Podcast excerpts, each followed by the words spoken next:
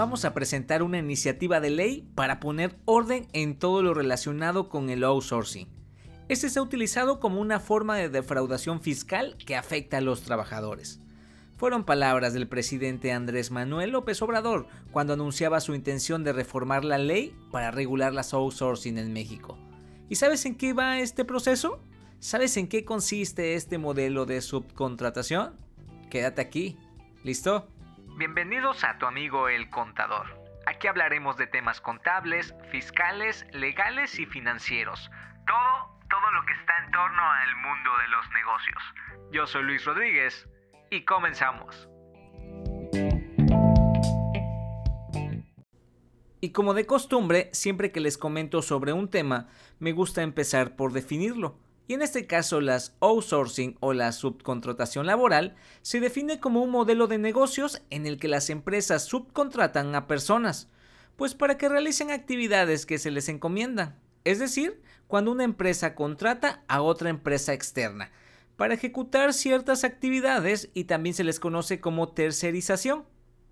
Ahora bien, las outsourcing en México se encuentran fundamentadas en la Ley Federal del Trabajo, también en la Ley del Seguro Social, y todo esto inició con el gobierno de Felipe Calderón, que reformó la ley laboral en 2012 y se planteó por primera vez crear el régimen de subcontratación.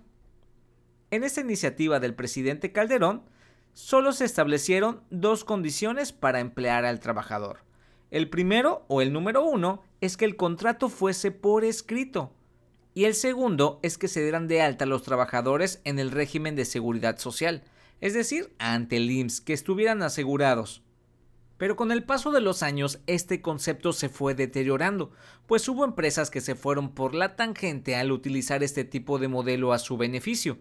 Por ejemplo, el principal manejo incorrecto es cuando una empresa contrata a otra para tener la nómina de sus trabajadores, y esta resulta que los da de alta ante el IMSS pero con el salario mínimo, provocando que se jubilen con una pensión muy baja y que tengan afectaciones en los fondos de vivienda, las liquidaciones, las indemnizaciones, los despidos, las licencias de maternidad, accidentes, etc. Y por otro lado, ¿qué decir de las evasiones de cuotas al IMSS o al Infonavit? Pues muchas veces estas outsourcing de malas prácticas, claro, porque tampoco quiero generalizar a que todas actúan de mala fe, pero estas que hacen las cosas mal Muchas veces hasta dan de baja a esos trabajadores por temporadas para no pagar las cuotas completas de IMSS y de Infonavit. Y muchos de estas tampoco declaran sus ingresos al SAT. Es por eso que ahí viene el origen de la retención del 6% de IVA por los servicios prestados. Pero ahora en la actualidad, hace unos días, la Cámara de Diputados aprobó el paquete de reformas donde regula la subcontratación laboral o las outsourcing y posteriormente pasó al Senado de la República para su discusión y su votación. Y la finalidad de esta reforma es la prohibición de la subcontratación del personal. Pero por otro lado también permite la subcontratación de servicios especializados o de ejecución de obras especializadas. Y que por ningún motivo deben de formar parte del objeto social ni de la actividad económica principal de la empresa y estos deberán formalizarse mediante contrato por escrito. Es decir, las personas físicas o morales que proporcionen estos servicios de subcontratación deberán contar con un registro ante la Secretaría del Trabajo y Previsión Social, pues esta es una de las modificaciones de esta reforma. Por lo que la misma titular de la Secretaría del Trabajo y Previsión Social, Luisa María Alcalde Luján, argumentó que en 2012 Calderón presentó una reforma donde se introdujo la subcontratación y se exponenciaron abusos. Y hoy hay cerca de 4.600.000 trabajadores en esquemas de subcontratación. Y uno de los problemas es que no se tienen registros claros y se considera que esta cifra puede ser menor, es decir, que se tienen datos del IMSS que el crecimiento anual de subcontratación es de 200.000 trabajadores y la mitad trabaja en empresas grandes.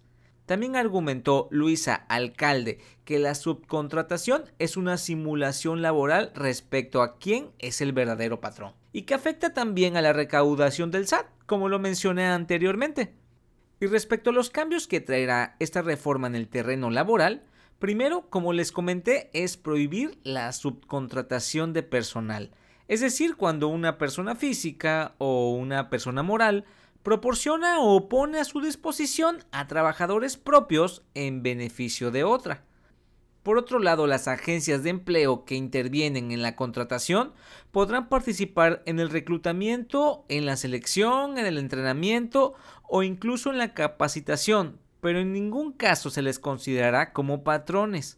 Ahora, las empresas que proporcionen servicios de subcontratación deberán contar con un registro ante la Secretaría del Trabajo, el cual será público y estará disponible para la consulta en Internet y este registro debe renovarse cada tres años. Ya saben, únicamente les estoy hablando de la subcontratación de servicios especializados o de ejecución de obra especializada y que por ningún motivo deben de formar parte del objeto social ni de la actividad principal de la empresa.